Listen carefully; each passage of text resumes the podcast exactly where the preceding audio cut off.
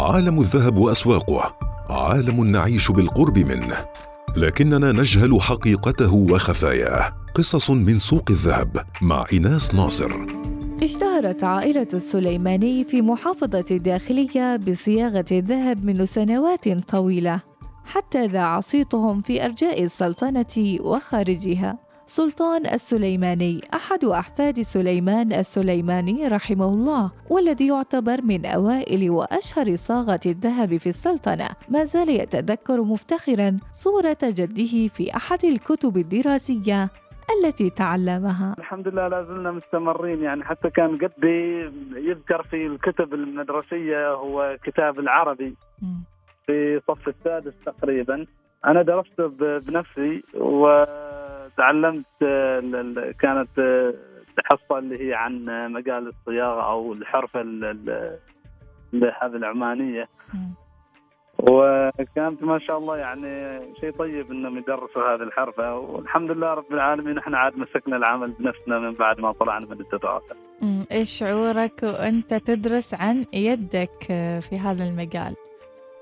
والله أكيد لا شك يعني إنه شعور طيب طيب جدا كان يعني أنت تشوف قدك صورة كتاب شيء يشجعك أكثر يعني تحاول إنك في الحصه أكثر.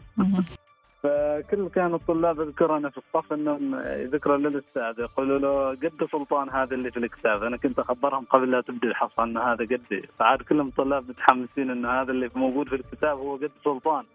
فكان ده كل الناس يعني تعرف ان هذا قدي وعاد ما شاء الله يعني كسبنا سمعه ويوضح سلطان السبب وراء الشهرة التي اكتسبوها في تجارة الذهب. عائلة السليماني هي عائلة معروفه في مجال صياغة الذهب. وبالذات إنهم هم بنفسهم يشتغلوا الذهب. يعني إحنا قدنا كان يصيغ الخناقر العمانية وكان يصيغ قطع الذهب اللي هي الأشياء التراثية مثل الخناقر المشوك اللي معروفه على السلطنة يعني والأشياء التقليدية. وطبعا صار توارث آه، في مجال الذهب. من هذاك الزمان يعني قبل سنة 70 تقريبا هم في عمل الذهب وفي عمل الصياغة. فعاد يتوارثوها الآباء ومن بعدها الأبناء. ولحد الحين ما شاء الله يعني الشباب قايمين بالعمل في مجال الذهب. فأنا توارثت العمل صراحة من حياة والدي يعني كان حياة والدي هو اللي ورثنا هذا العمل من مجال الذهب. واستمرينا فيه فكانت بدايته هي في تقريبا سنة 2006 أما والدة سلطان فتسرد ما تتذكره من لحظات عاشتها بالقرب من زوجها وجد أبنائها رحمهم الله في تجارة الذهب وصياغته. والله تجارة الذهب مع سليمان كانت ما شاء الله واجد ماشية وناجحة. يعني والحمد لله ويسوق وحده وكل حاجة.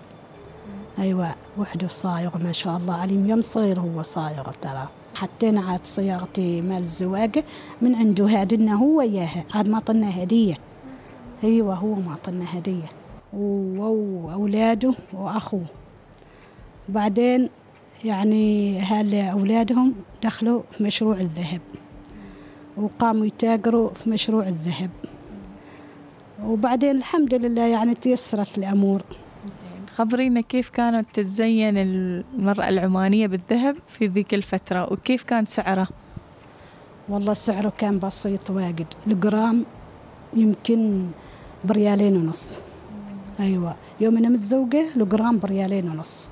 صيغتي لو تو موجودة كانت يمكن تقدر بسبعة آلاف. أيوة صيغتي وحدي أنا ليوم عروسة. أيوة آه هذا حلق. ومفرق وشنبر وعقام. وهذا عقد مثل عقد يعني هذا يمكن بوهنية وحدة يمكن تقرب ألفين. أيوة أي والبناقر وحدهن الختم وحدهن. يجيبوا من هنا ومن هنا يعني من دبي من مسقط كذاك. أيوة صواغ. كان يسافر ويخليش بروحش ويروح كم شهر كان يسافر ولين يرجع؟ واجد يعني مثلا ثلاثة أيام أربعة كذاك. أيوة. كانت الورشة الذهب في البيت صح؟ أيوة. ورشة الذهب في البيت ما لهم يعني قدهم الأولاد. إيه. كانت صياغة يعني الفضة في البيت. كانوا يصوغوها. إيه، يصوغوها بذاك يصوغوا بهذاك بالكور. أيوه شوية أيوه سوينا ما أقولش في البداية سوينا معاهم يعني قمنا نشوفهم ونسوي نخدم شوية شوية.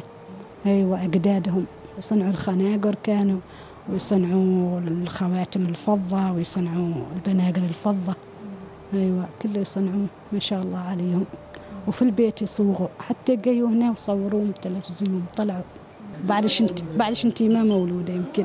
أيوة أيوة ما من يعني ما أنا متزوجة. كما سرد لنا سلطان قصة أحد زبائنهم والتي تعجبوا منها. فالحمد لله إحنا يعني بما أن عمانيين في السوق فاهمين إيش الذوق العربي أو الذوق الخليجي ففاهمين إيش اللي هو يحتاجه. فعندنا كستمر حتى من خارج عمان. عندنا أجانب اللي عايشين مثلا بالبلد. من كل الجنسيات الحمد لله ياخذوا من عندنا كثير. وفي ناس تجينا من خارج عمان.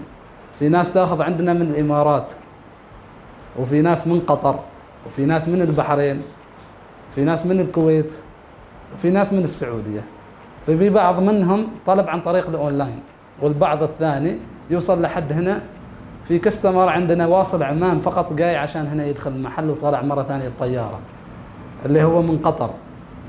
فإحنا استعجبنا يعني قلنا له إيش السبب إنك أنت جاي قاصد هذا المحل؟ ليش؟ قال أنا أتابعكم من زمان في ال social media واضطريت شفت تشكيلاتكم وكذا ويقول إحنا ما نحصل هذه التشكيلات.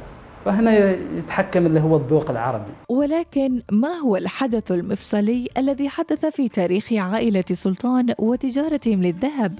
ترقبونا غدا في نفس هذا التوقيت لتتعرفوا على باقي القصة. قصص من سوق الذهب مع إناس ناصر يأتيكم في الأوقات التالية. الثانية عشرة وعشرين دقيقة الخامسة وأربعين دقيقة الثانية وخمس دقائق.